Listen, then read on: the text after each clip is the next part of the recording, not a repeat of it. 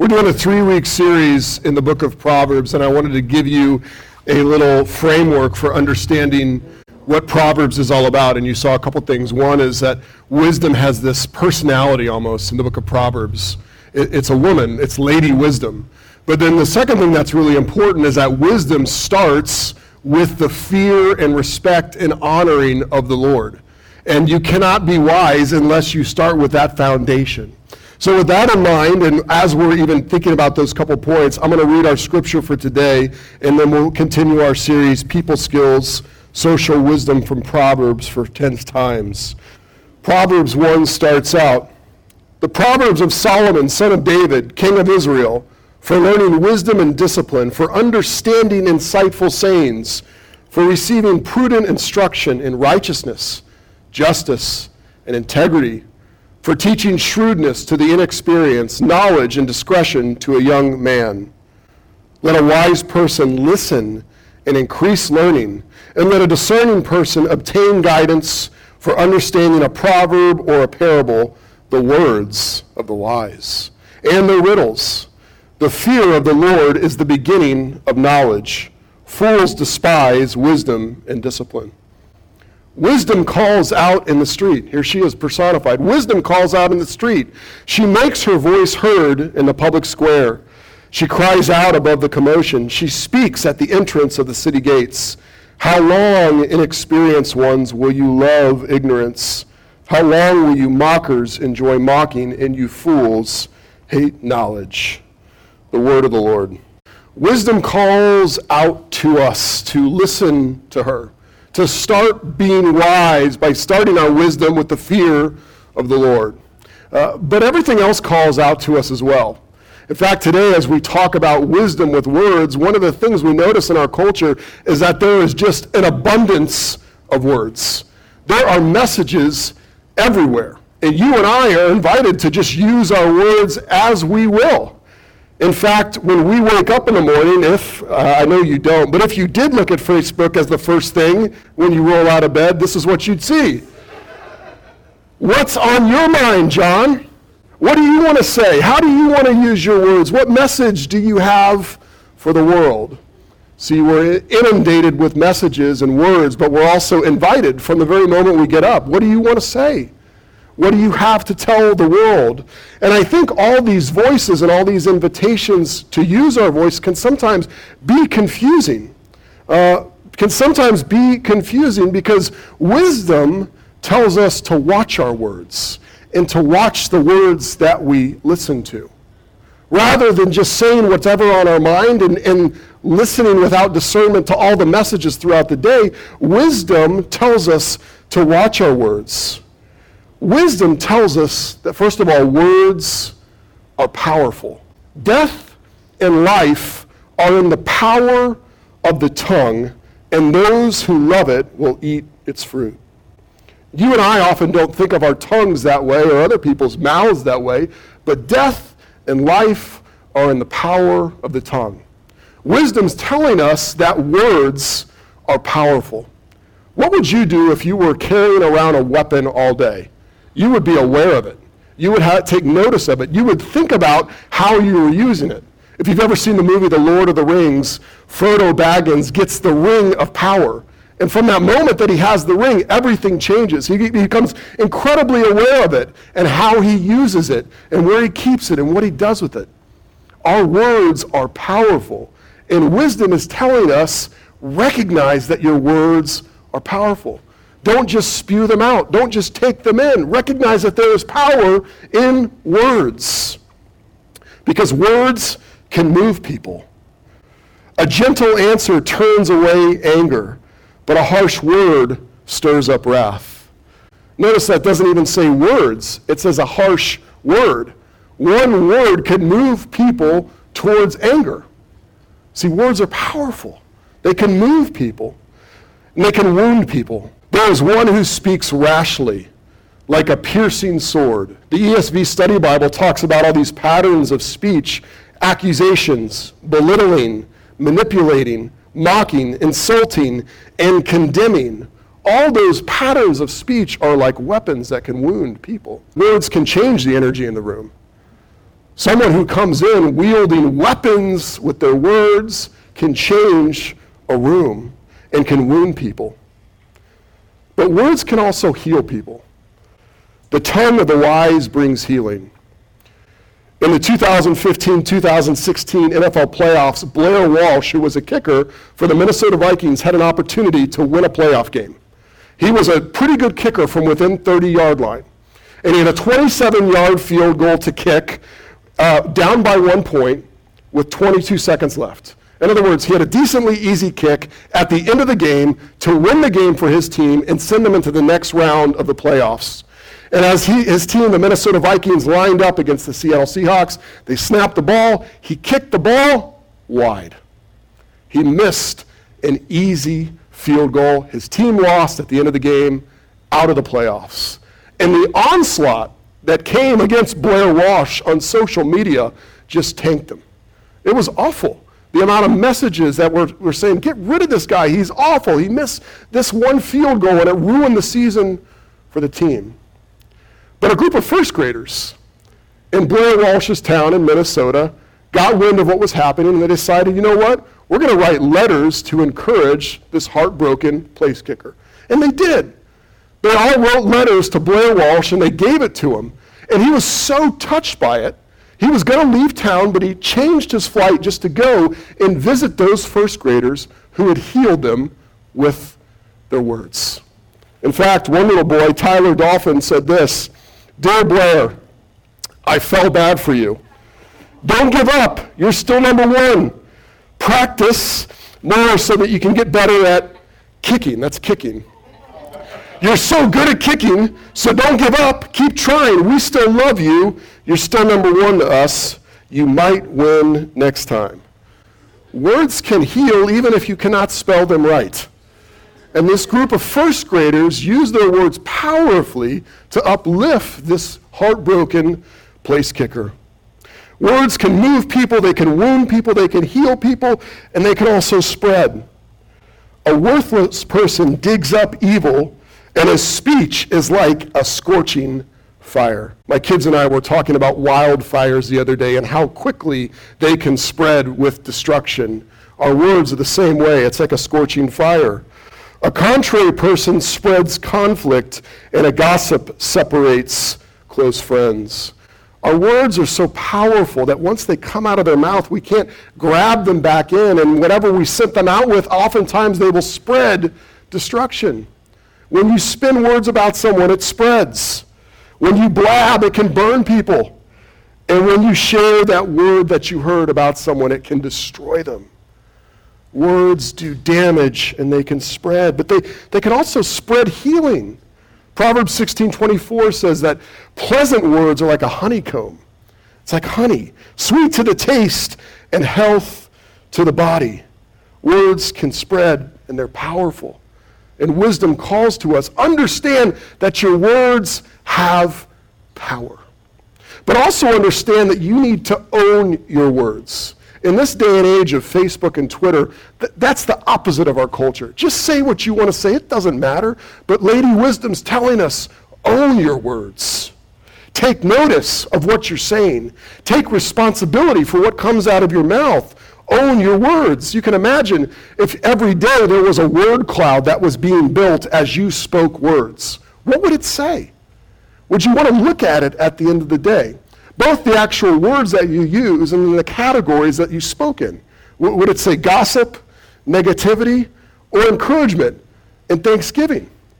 That's actually a good idea. I'd love to see that for myself because Proverbs is saying that the wise person owns their words. The wise person owns their words. In fact, Jesus in Matthew 12 makes us own our words. He says, On judgment day, we will give account for every careless word. That's scary. Own our words. The wise person takes notice of what they're saying and sifts their words. Not only owns them, but chooses them accordingly. Chooses their words according to wisdom. When there are many words, sin is unavoidable, but the one who controls his lips is prudent. wisdom tells us to actually sift through our words and choose them. According to what? Well, according to honesty. Is it true? Is what we're saying true? Proverbs 16:13 says, "Righteous lips or honest lips are a king's delight, and he loves one who speaks honestly." As you sift through your words and as you choose them, is what you're saying actually correspond to what's true? Or is it false? But then also, are you not saying something that is true? Is something bad happening, is evil happening that you're withholding saying the truth about? Proverbs says that wisdom calls us to speak and to speak honestly and not falsely. Sift our words according to honesty, but also to sift and choose them according to effectiveness, according to timeliness.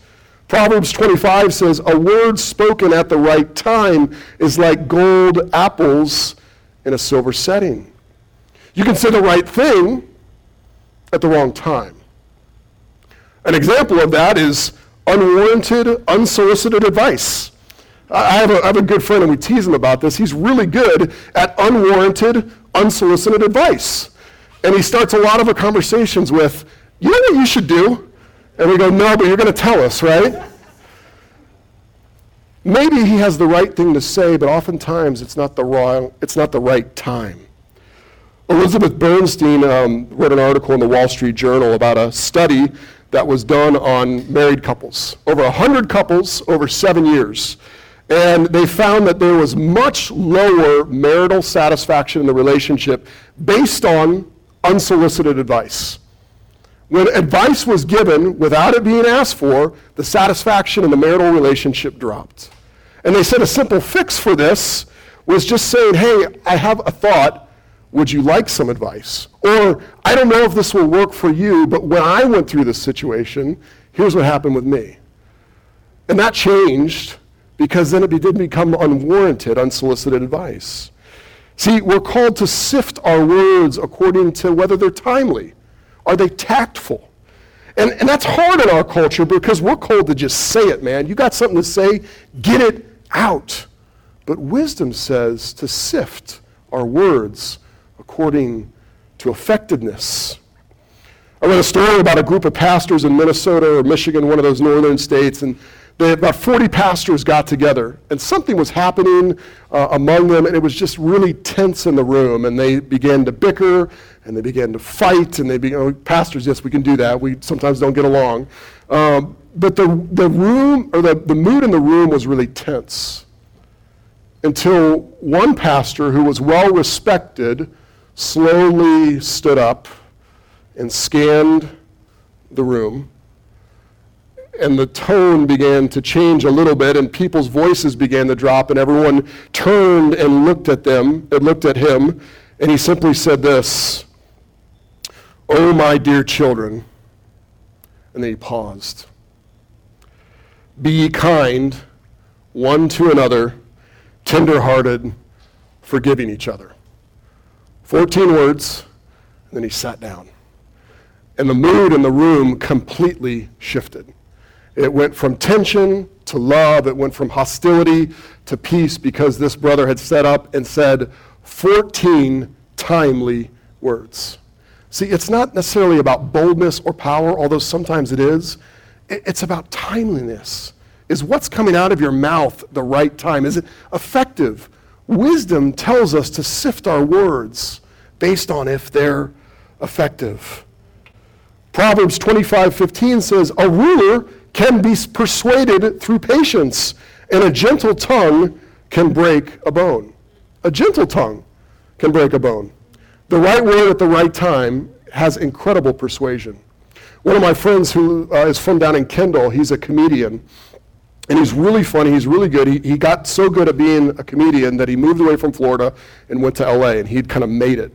And one of the first or second times I went to go hear him, he was like the headliner. And so he had all these comedians in front of him. And I realized I was at a comedy club, so I didn't have high expectations. But the first five or six comedians, they were really just raunchy. And that's okay. I was at a comedy club. I wasn't there to judge or give my opinion. But then my friend got up, and he wasn't raunchy, and he was incredibly much more funnier. And so I went up to him and I said, What gives? I'm, I'm not judging those guys. I'm just curious. You didn't say one off color dirty thing, and yet you were a ton funnier than everyone else. And he was really humble. He just said, Look, when you're first starting out as a comedian, it's easier to kind of go towards the raunchy, off color stuff because you know you'll get a laugh. It's more work to choose the words that are effective and timely. It's harder. But yet he broke, well, funny bones, not bones, but funny bones when he chose those timely words. And that's a lesson that stuck with me because words don't have to be bold or powerful or raunchy or loud to be effective. But the right words can get the job done. Wisdom tells us to sift through our words according to effectiveness, but also to sift through them according to our emotions. Because the reason you and I often say things that we shouldn't say is because there's stuff going on inside anger, jealousy, frustration. And what wisdom tells us is to understand that that is going on inside you and sift through that even as you sift through your words. Proverbs 15:28 says the mind of the righteous person thinks before answering, but the mouth of the wicked blurts out evil. When do you blurt out things? It's when stuff's going on inside you. And wisdom tells us to take a breath and sort through all those words that are coming through your mind before you fire something back. I've heard a lot more of people sending an email to themselves that they meant to send to somebody else, right? You're mad at somebody and you just write that email, but instead of sending it to them, you send it to yourself, and then you write the real email. And from people that have done that, I've heard, man, it's significantly different because they're able to sift through their own emotions and say what is timely and effective and not just blurt something out that damages. We're called to sift through our emotions. But in love, we're also called to sift according to the thoughts of others. The one who gives an answer before he listens, this is foolishness and disgrace for him. You ever meet somebody, or maybe it's you, you ever meet someone or, or realize that you're closed minded but open mouthed? No one else has anything that they can teach you, but you have a lot to teach other people. Proverbs says, well, no, wait a minute. You need to listen to what other people have to say. You need to hear what other people have to say. You need to take it in and understand. As Proverbs 18:2 says, a fool does not delight in understanding, but only wants to show off his opinions. Uh, we're really called to hear each other and to sift through what other people are saying, even as we choose our own words. Our words are really powerful, and we're called to own them and sift through them because they move people. And our words can alter situations. Words are powerful and can affect change. But but how do you get the power to change your words? Let's be honest, we all have ways that we can grow in wisdom in how we use our words. Every one of us has a flaw in wisdom when we choose our words. And it's just quite easier to not have to worry about that. It's just easier to choose our words how we want to say them rather than sifting, choosing, and owning. But where do we get the power to actually sift through our words? Our words are powerful and can affect change, but where do we get the power to change our words? Well, Ephesians 4 and 5 tell us. They say that that power to change our words comes from forgiveness and love. You can't really be wise with your words unless you tap into forgiveness and love. Ephesians 4 and 5 says to put away false words and speak truth. And if you're angry, don't sin with your words. Don't let corrupting talk come out of your mouth. Don't speak things that are going to tear people down, but instead choose your words wisely so that they'll build other people up. Deal with heart attitudes that lead to word sins. And then it says this be kind and compassionate to one another, forgiving one another. Therefore, be imitators of God and walk in love. Forgiveness and love.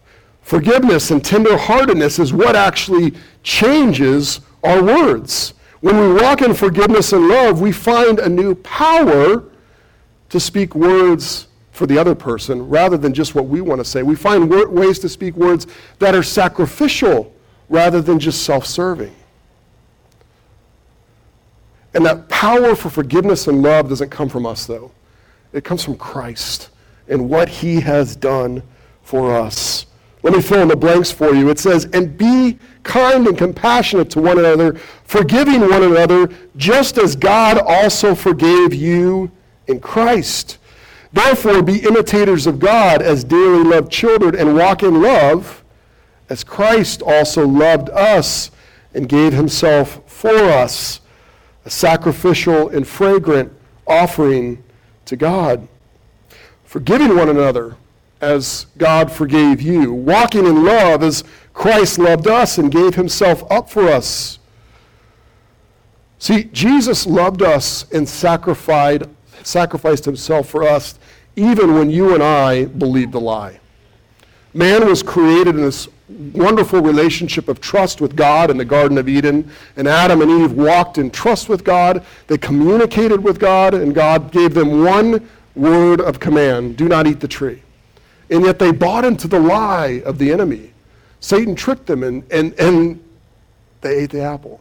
And things came tumbling apart. But just like Adam and Eve, we also believe a lie as well. We don't trust God. We listen to the lies of the evil one.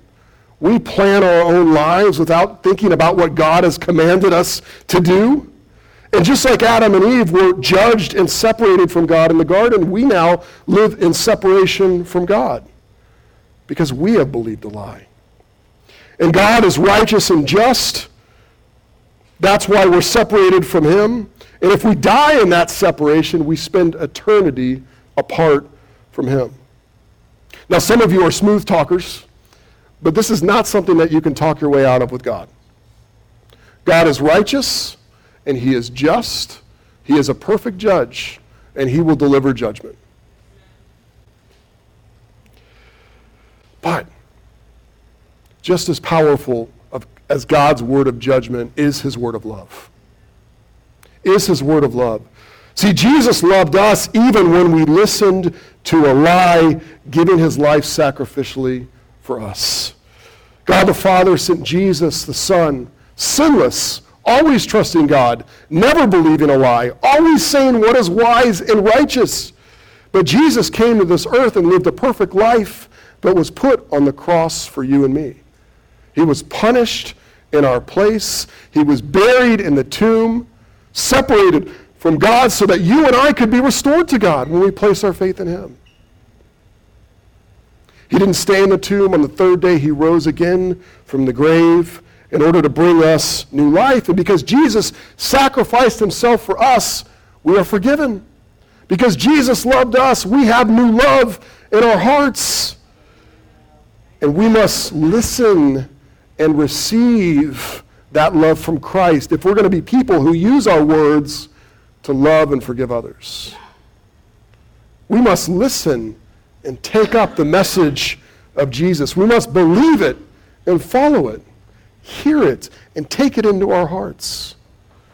See, that's one of the other things that Lady Wisdom teaches us from Proverbs. It's not just the words that come out of our mouth, it's how we choose to receive messages, how we choose to receive words, not only from God, but from others.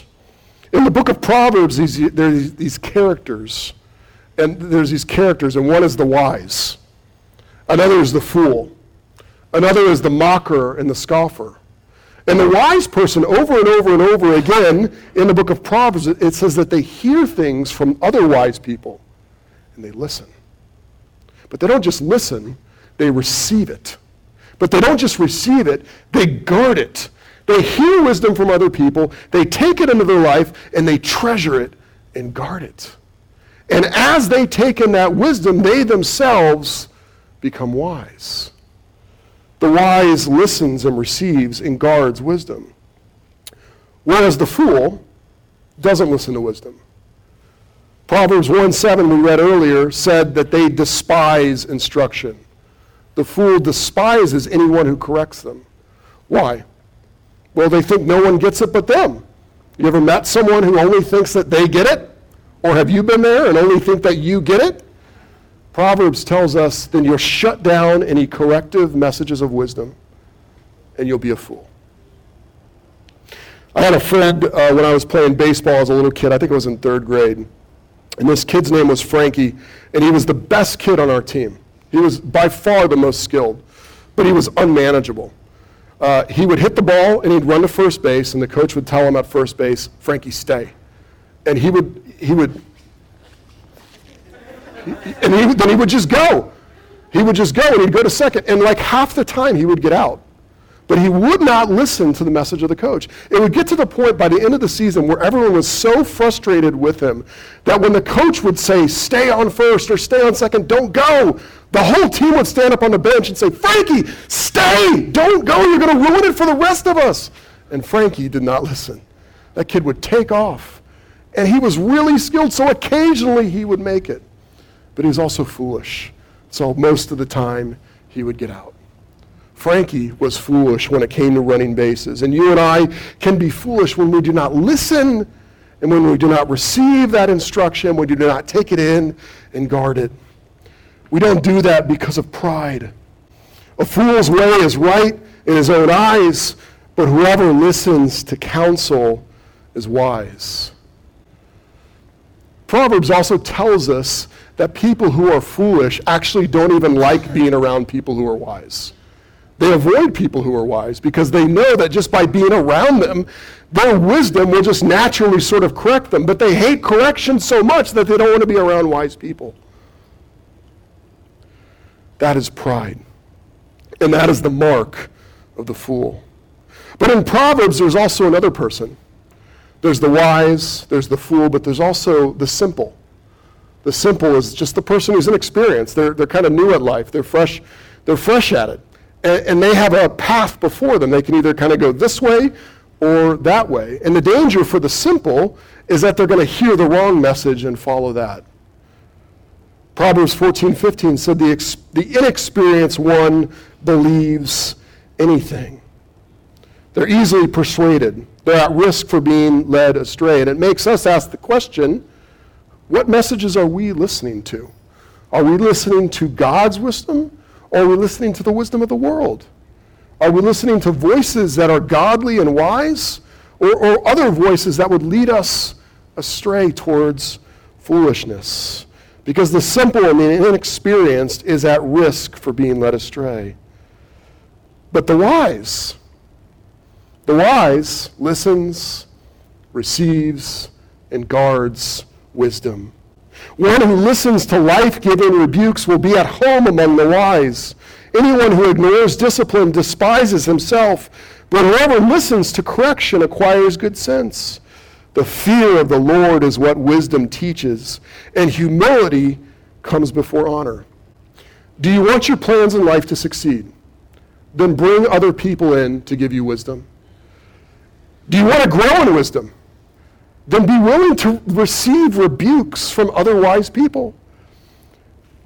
Do you want to love yourself? Do you want to care about yourself? Then listen to discipline. Hear instruction from other people that would correct you, even if they would rebuke you, because receiving rebukes from wise people is, in and of itself, wise. If you want to grow wise, then listen to wisdom. And wisdom says that wisdom starts with the fear of the Lord. And if you want to fear the Lord, listen and receive Jesus. Wisdom starts at the cross. Wisdom starts with submission to Jesus. Here's why. I just told you a bunch of stuff about wisdom. You're going to mess it up. You're going to try and apply it in your life, and you're not going to get it right. you're going to be the fool sometimes. You're going to be the simple person sometimes. And in each of those situations, you're always going to be the sinner. But when you look to Jesus, the one who feared the Lord and always was wise and never disobeyed, you start with wisdom. He was full of wisdom and wise sayings, but he wasn't just about wise sayings, he was wisdom in the flesh. He was the very Word of God incarnate. And see, that's the thing with wisdom. It is pithy words. It is proverbial sayings, but it's more than that. It was, it, wisdom is following the one who was the very wisdom of God. It's not just a body of information, it is a person to know and follow. Wisdom tells us to listen to and receive Jesus, who is the wisdom of God. Colossians 2, Paul writes, In Christ Jesus are hidden all treasures of wisdom and knowledge. And Paul also writes in 1 Corinthians, Christ Jesus, who became wisdom from God to us, our righteousness, our sanctification, and our redemption. In Jesus, you are declared righteous, and in Jesus, you are made more wise, and you are made righteous, and you are redeemed from your sin. See, to know Jesus is to begin to fear the Lord and to begin to know wisdom.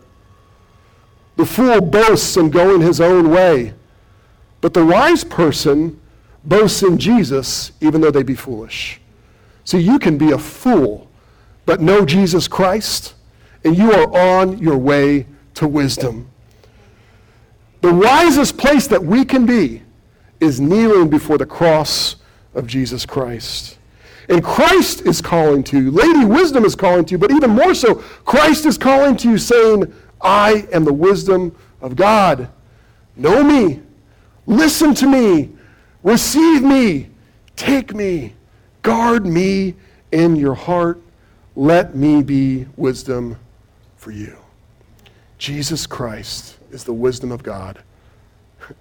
And you may not know much, but if you know Jesus Christ, you are already on the path to wisdom. Let's pray. Lord Jesus, we thank you, the wisdom of God. In you are hidden all treasures of wisdom and knowledge, and we worship you this morning. We pray, though, that you would help us to be wise people, to live out your wisdom, to live out wisdom in this world with our words, that we might be those who know you and represent you with what we say.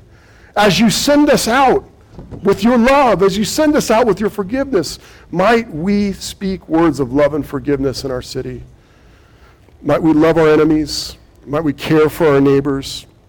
Might we speak gently to those to, who speak harshly to us. Oh, Jesus, make us wise. In your name we pray. Amen. Let's stand now and sing in response.